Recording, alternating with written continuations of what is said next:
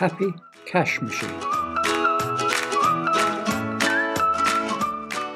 The grey machine with a screen and a lot of buttons on the front was in a wall near where Gwen used to catch the school bus. Her father often used the machine to get some money on his way to work, and her mother always used it for her money before going shopping. Gwen would watch fascinated as her parents tapped the buttons, as the machine told them what to do to get the money. And then, with a whirring sound and a few clicks, banknotes would appear in a slot as if the machine was sticking out its tongue of money. One day, Gwen was extra early at the bus stop and wandered across to the machine. Reaching up, she pressed a few buttons, jabbing them with her fingers, just like her father. Near the bottom was a lovely bright green button, to which, with a prod from her finger, Gwen gave a final jab. Suddenly, and Gwen stepped back in astonishment, the screen lit up. Gwen's eyes popped open even further because there on the screen was written, Hello, Gwen. How did the machine know her name? Now Gwen blinked in wonder, but before she could even think a second further, the machine whirred and clicked, and out of the slot popped a five pound note. Gwen did not know what to do. The machine was giving her money. Her mother had told her she must never take money from strangers. But a machine was not a stranger. With another whir and a click, the screen flashed. Take it, Gwen. It is a present. Looking around to see if anyone was watching, Gwen, with her hand shaking like a jelly, slipped the money out of the slot. The screen flashed again. Have a nice day, Gwen. And with a click, went out. Gwen had never before had so much money. It could buy lots of sweets and lots of toys. But was the money hers? Being a very careful little girl, she did not spend a penny of the money, although she was very tempted when she passed the baker's and saw all the lovely hot doughnuts with their crusts of sugar. So, instead, that evening, after school, she folded the note into three and pushed it through Porky's slot. Porky was her money box, a big china pig with a red nose and blue eyes. It held all the money Gwen had received on her birthday and for Christmas. The next morning, she waited at the bus stop. The cash machine was very busy giving people money, and there was a queue in front of the machine right up to the moment Gwen's bus arrived. So it was not until she was on her way home that Gwen could tap the buttons on the machine. Straight away, the machine flashed hello, and a few seconds later, another five pound note appeared in front of Gwen. With a click, a new message jumped onto the screen. I like you, Gwen. Gwen said thank you to the machine, took the five pound note, and rushed home to stuff it in Porky. For the next few days, Gwen called at the machine every evening on her way home from school, and by the end of the week, she had a lot of five pound notes in her money box. One Sunday evening, just before she went to bed, she opened the secret panel in Porky's tummy and all her money tumbled out. She arranged all the coins in little piles on one side, and on the other she made a pile of the five pound notes that she carefully smoothed out. Where did you get all that money? Gwen jumped. Her brother, Roger, had crept into her room behind her. He snatched the five pound notes and counted them. Twenty five pounds! He waved the notes in front of Gwen. That's a huge amount of money.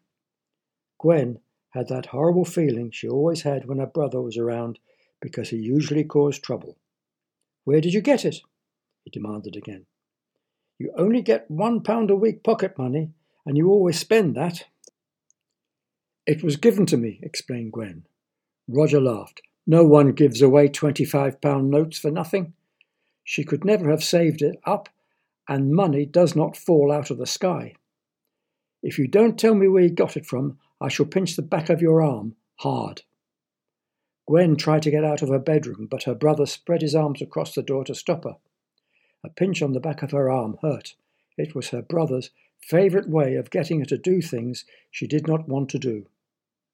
He crossed the bedroom towards her, his fingers, all four of them, open and ready to pinch. I got it from the cash machine, Gwen blurted.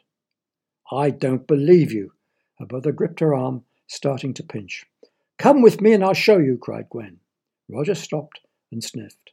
No one could get money out of a cash machine without a card and a lot of complicated numbers. If it does not give you five pounds, Roger let go of her arm. I shall pinch you on both arms. Holding her hand tightly, in case she tried to run away, Roger pulled his sister along the street to the cash machine by the bus stop. Before she could even touch one of the buttons on the machine, the screen lit up. Hello, Gwen. Nice to see you. And before Gwen could move, the machine whirred and a five pound note popped out.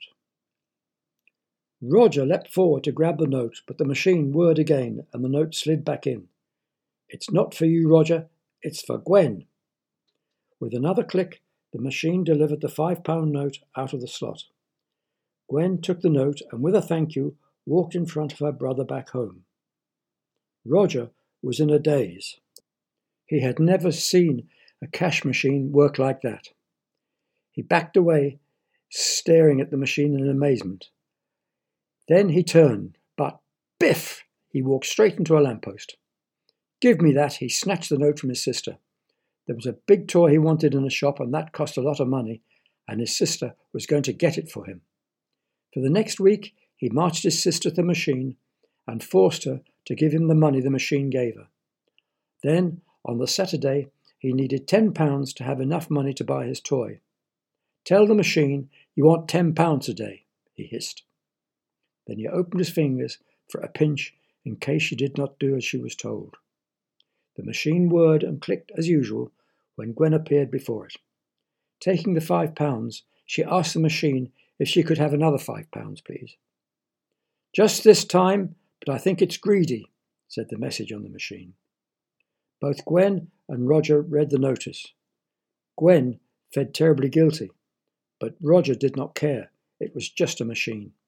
He snatched the five pound note from Gwen and then ran home to collect all the other money the machine had given to Gwen.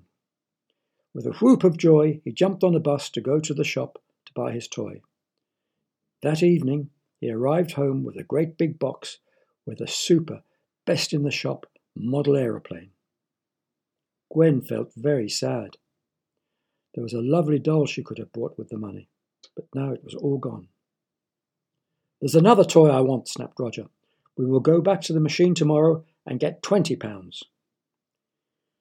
Gwen thought that was being exceptionally greedy, but she could not say anything. She did not want a pinch on the arm.